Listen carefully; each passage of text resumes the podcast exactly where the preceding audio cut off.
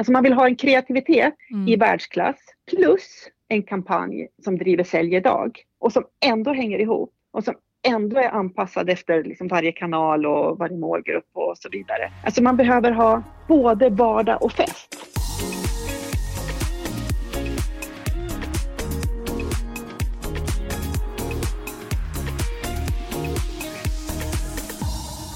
Jag minns Cannes Lions 2016 när Sverige då slog rekord med den osannolika faktiskt skörden av 54 lejon. Själv då sprang jag runt som en riktig galning nere på Rivieran för att hinna i alla fall då försöka täcka tävlingen då så gott som det gick. Ja, jag var ju själv då inte på plats men jag minns ju också det där året. Det var ju då som Swedish Number tog över världen bokstavligt talat. Det har ju hänt en del sedan dess får man ju säga och tävlingarna har ju blivit i, i vårt perspektiv då lite, lite tråkigare om man mm. ska vara sån och bevaka. Mm. Istället då för motionspass mellan intervjupersoner på Croisetten så har man kunnat hänga under solen på stranden. Så det beror lite på hur man prioriterar sin tid. Och i år var ju kan inställt men förra året så blev det väl... Ja men bara 15 lejon va för svensk del? Ja, och en hel del brons. Och mm. nu så är det ju inte Cannes Lions tider. Och det här året har ju ställt det mesta på ända, även tävlingar. Men det har också gett en tid för reflektion. Och eh, vi vet ju att det läggs oerhört mycket resurser från svenska byråer för att vinna alla de här tävlingarna. Mm. Ja, alltså vissa byråer har ju till och med heltidsanställda som enbart jobbar då med tävlingar. Och det är ju inte heller bara själva tävlingsavgiften som kostar utan också att ta fram beskrivningar och göra research på tävlingar och ja, skapa alla dessa casefilmer också. Ja, och man kan ju också fundera på vilken nytta det här egentligen gör. Hur omvandlar man en vinst då i Cannes, guldägget eller hundravattan för den delen då till nya affärer i form av kunder? Och bryr sig kunderna överhuvudtaget om de här vinsterna eller är det bara en fest för kreatörerna. Och sen kan man ju också fundera på varför vi ser att två av Sveriges mest prisbelönta byråer senaste åren, RBK och Volontär, båda har gått i konkurs i år. Ja, och det här ska vi då snacka om idag. Jag heter Amanda Törner. Och jag heter Jasmine Winberg och du lyssnar på Insiktspodden. Och som vanligt så är du varmt välkommen hit. För att få lite koll på hur annonsörerna resonerar, det är trots allt de som är uppdragsgivare, så har vi då frågat dem hur viktigt de tycker att det är att byråerna vinner i kreativa tävlingar när de då ska välja en ny byrå. Jasmine, kan inte du berätta lite vad de har svarat? Det kan jag absolut och eh, det har varit lite blandade åsikter. En del tycker att det är viktigt, andra tycker inte att det är viktigt. Mm. Eh, tyvärr, man fick ingen tydlig vinkel där. Nej, det var inte så tydligt. det ska sägas att vi då framförallt har frågat Sveriges största annonsörer och när de säger att de tycker att det är viktigt så menar de då att det är ett kvitto på att byrån kan göra framgångsrika kampanjer som ger effekt. Just det, och det vet vi ju från de ständigt eh, citerade Benetto Fields, att kampanjer som prisas i tävlingar är mer effektiva, även om de ju faktiskt har backat från den eh, insikten eller åsikten på senare tid. Ja, precis. Och det finns ju ingen sån undersökning som de har gjort på den svenska marknaden ska tilläggas. Mm. Kampanjerna då som Binetto Fields har med i sin forskning är alla brittiska. De är ofta mer påkostade med större varumärken och budgetar bakom sig etc. än, än vad vi kan se här i Sverige. Ja, och sen så har vi också då byråsidan. Vi har också frågat eh, byråerna då om det här med tävlingsvinster. Och vi har väl blivit lite klokare ändå vad gäller om hur man då omvandlar kreativa vinster till nya affärer. Vi har frågat ett stort gäng byråer om det här och de säger bland annat att ja, men det är en väldigt viktig marknadsföringskanal för dem. Det gör dem mer valbara och skapar mycket så intern stolthet och viktigt för arbetsgivarvarumärket på det viset. Ja, och då vet vi vad annonsörerna säger och vi vet vad byråerna säger, men vi vet inte vad personen däremellan säger. Och därför så har vi då veckans gäst, byråvalskonsulten Gunilla Berg här och hon ska hjälpa oss att bli lite klokare beträffande detta. Välkommen hit Gunilla! Tack så mycket, det här ska bli kul. Ja, hur mår du? Jag mår väldigt bra. Eh, jag har suttit i en självvald karantän i två veckor för min son var sjuk. Eh, han var frisk efter två dagar och hoppade på benen men själv var jag hemma och stängde in mig på ett vindsrum i två veckor. Det var så där kul men eh, jag mår jättebra. Du är nere nu från vinden? Nej, jag boade in mig här så bra. Så. Vad skönt. Vi pratar ju om eh, vikten av tävlingsvinster den här veckan. Vad skulle du säga där, hur viktiga är tävlingsvinster när du medverkar i pitcher från annonsörernas håll?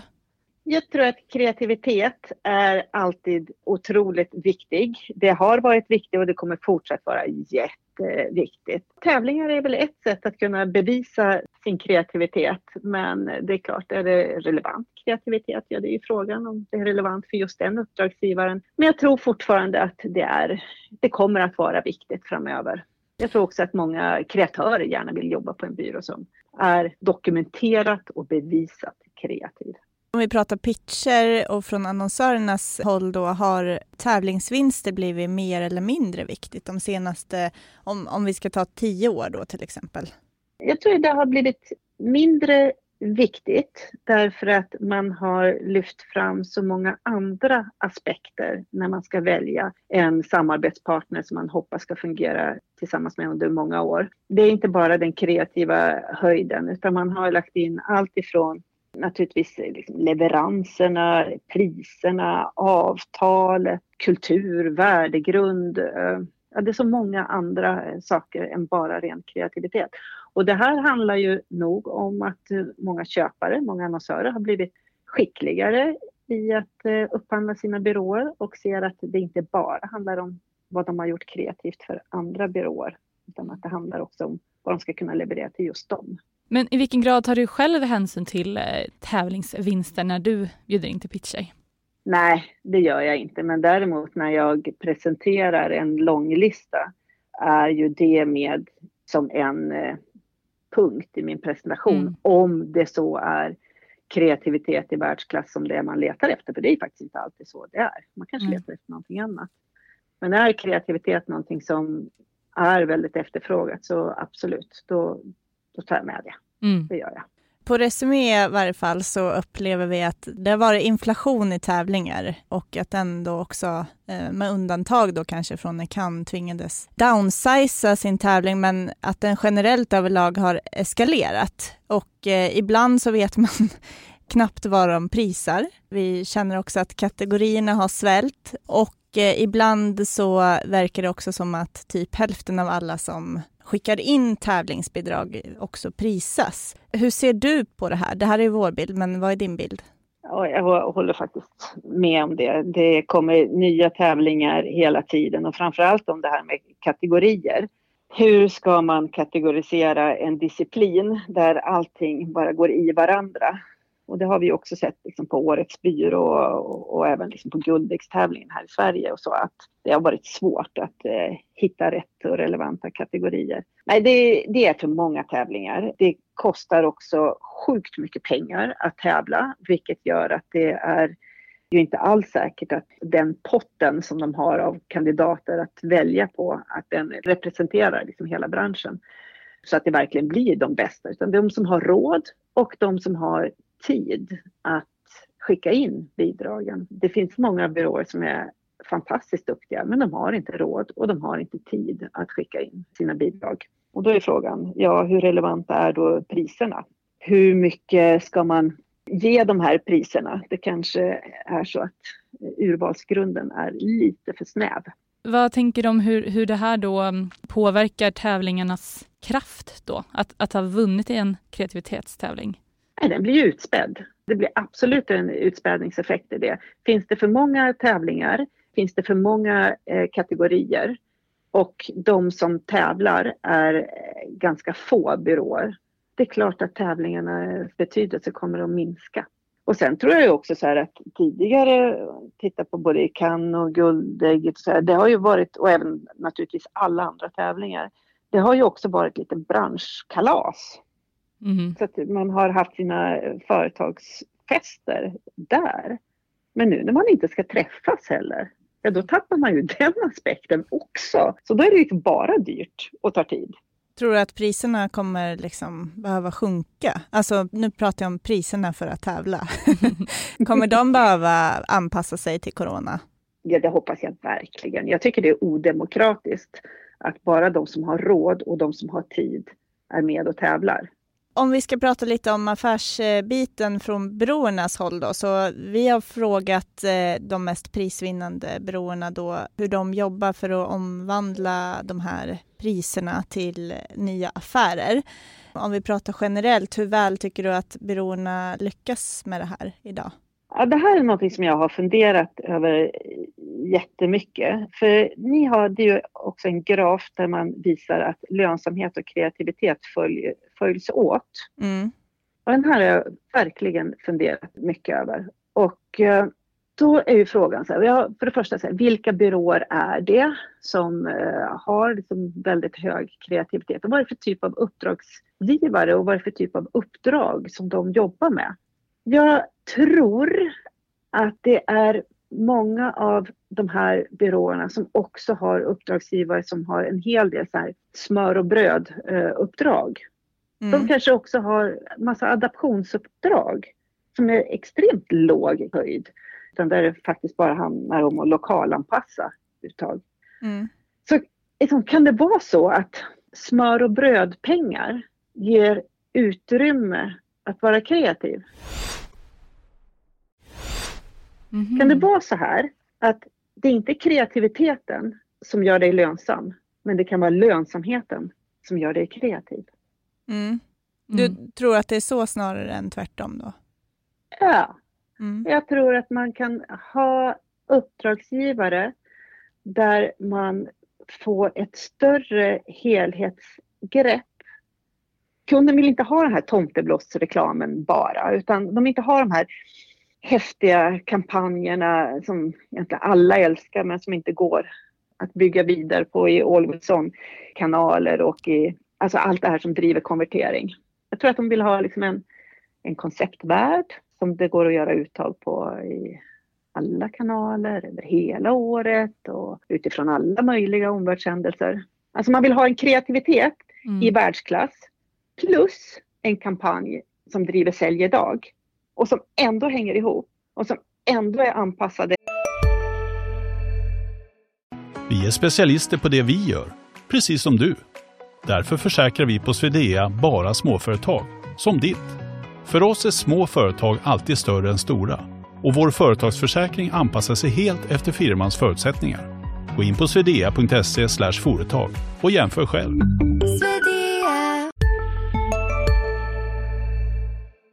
Efter liksom varje kanal och varje målgrupp och så vidare. Alltså man behöver ha både vardag och fest. Mm. Det men kanske var det här som blev de här idé eh, eller en del av de här idéburna byråernas fall. Alltså de var otroligt fantastiska på fester. Det var fantastiska fester som de bjöd på men de kostade och så bara de bara liksom till gryningen. Att mm. man behöver både vardag och fest. Och det, jag tror att det är de som har också vardagsuppdragen det är där det finns en lönsamhet och det är då man har möjlighet att vara kreativ. Just det, för de också lyssnarna som inte har sett grafen så ska vi bara förklara vad den är för någonting. Alltså, vi har tittat då på hur mycket man har vunnit i tävlingar år för år. Mm. Och sen så har vi gett den här eh, vinsterna en viss poäng. Och sen har vi ställt den grafen i relation till lönsamheten. Och det vi har sett är ju som du säger att kurvorna ligger längs med varandra, alltså de följer varandras mm. eh, utslag. Mm. Snarare än att om det var så att kreativitet först och lönsamhet kom sen så skulle man ju sett ett, eh, en förskjutning av lönsamhetskurvan. Eller hur Gunilla? Ja, ja. Mm. Så, så är det. Men alltså jag tror att många byråer har underskattat vardagen. Mm. Alltså en vardagsrelation. Det som faktiskt ger det här smör och brödpengarna och alltså där, där man har en, en kontinuerlig dialog med kunden, man finns med i deras vardag, man pratar varje dag det som inte alls är någonting man vinner priser på, men som ändå ger ett lugn. Mm. En större balans då kan man säga, eller? Ja, mm. jag tror det. Mm. Om man ska vara långsiktigt kreativ på topp som byrå, då behöver man ha, man behöver ha arbetsro. Men jag tror också att man behöver ha trygghet och tillit. Man kan inte vara kreativ över tid om man är rädd för kunden eller rädd för att förlora jobbet eller rädd för att, för att inte duga. Mm. Man behöver tid och, och, tid kostar och då tror jag att vi ska börja hylla vardagen lite mer. Mm. Att vardagen ger möjlighet till kreativitet och lönsamhet. Just det. Ja, och vi har ju sett exempel på byråer som gått i konkurs senaste åren, trots att de har vunnit eh, reklamvärldens finaste pris, Grand Prix Cannes mm. Lions, då, RBK Volontär. Vad mm. tror du att det är där det kan ja, ligga i dessa fall?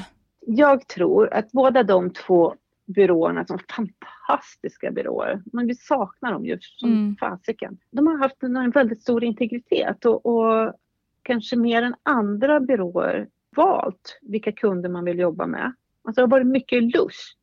Jag pratade med Klaus Hahn, en av grundarna till Volontär. Mm. Han berättade för mig en gång att de varje sommar blev uppringda från ett spelbolag på Malta. Varje år så valde de att tacka nej. Och det här var säkert ett integritetsmässigt riktigt beslut. Men affärsmässigt ett dåligt beslut. Deras integritet med alltså vilka de valde att jobba med och att de inte hade produktion. De hade inte vardag utan de hade bara fantastisk kreativitet mm. som hela världen tittade på. Har man inte råd att vara integritetsfull i den här världen?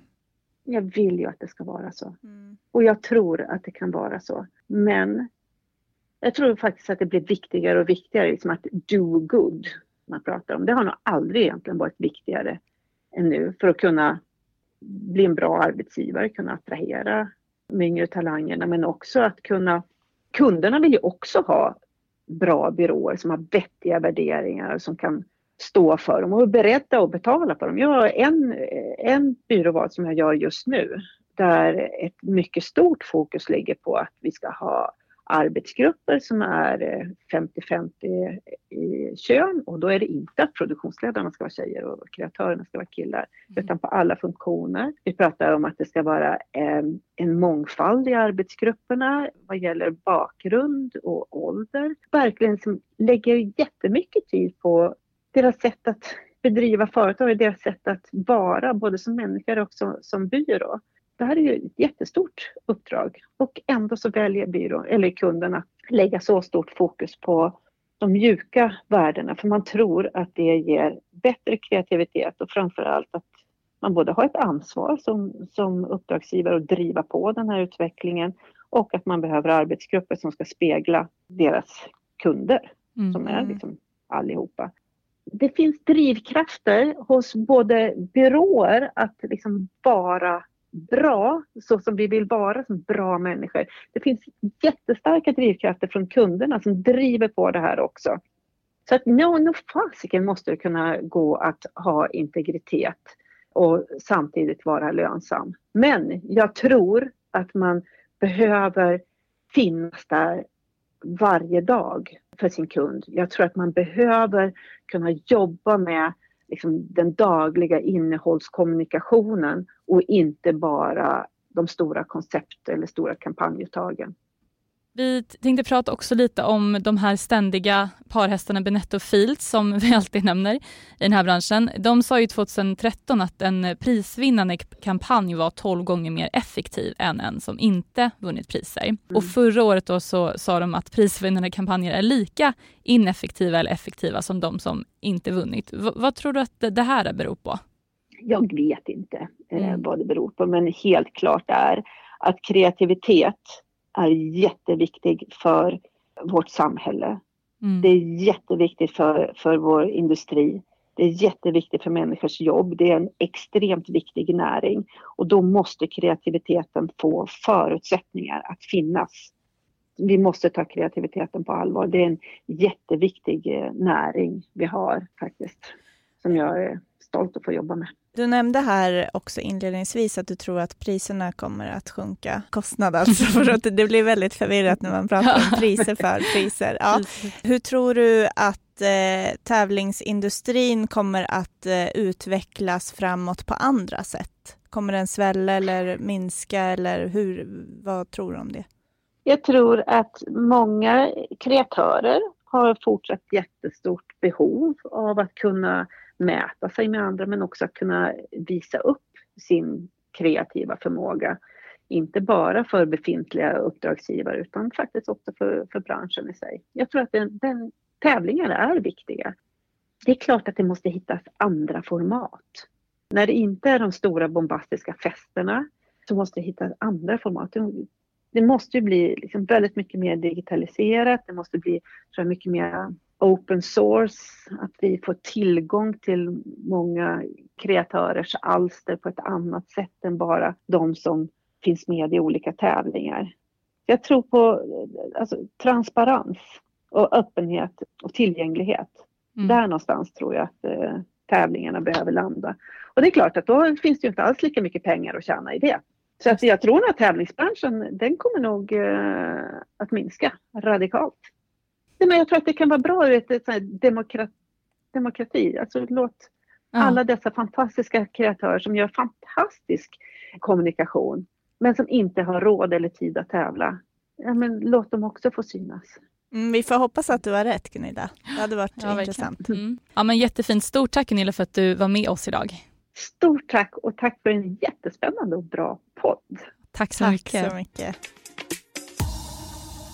Nu är det dags för veckans svep där vi tar upp tre intressanta grejer från veckan som gått. Vi har ju precis publicerat den årliga löneligan på resumé.se. Det är alltid ett intressant eh, paket att eh, lägga ut på sajten.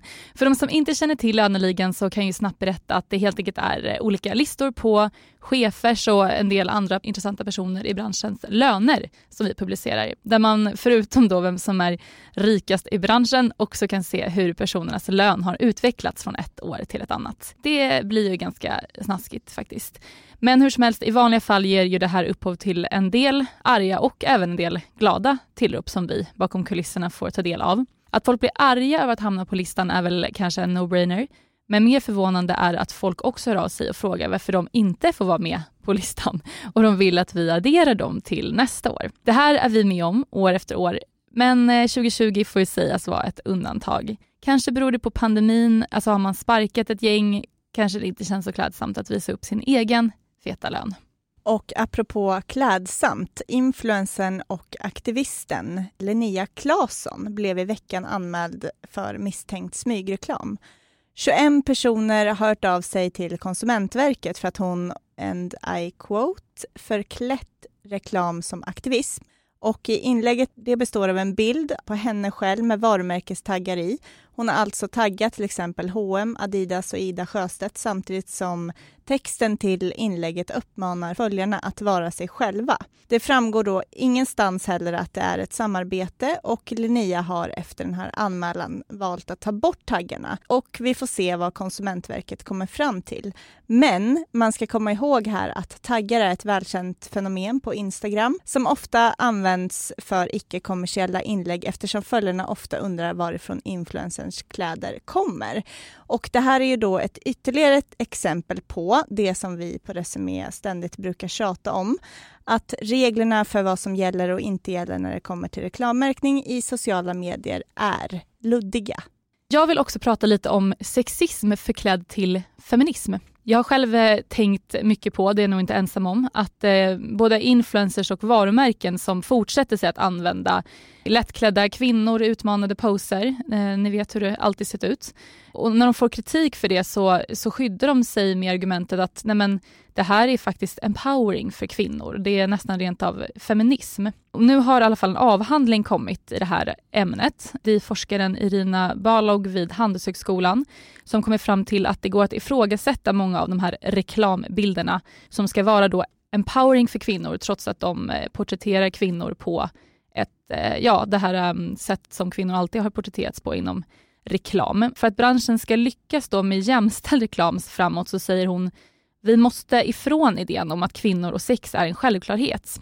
Min teori är att idén är så inkorporerad och institutionaliserad att det är svårt att komma ifrån. Men det går att göra reklam för underkläder utan en kvinna som ser kåt ut. Ja, det var allt för veckans avsnitt av podden. Om ni vill så hörs vi igen om två veckor och tills dess blir vi som vanligt jätte, jätteglada om ni ger oss ett betyg i podcaster-appen. Hej då! Hej då!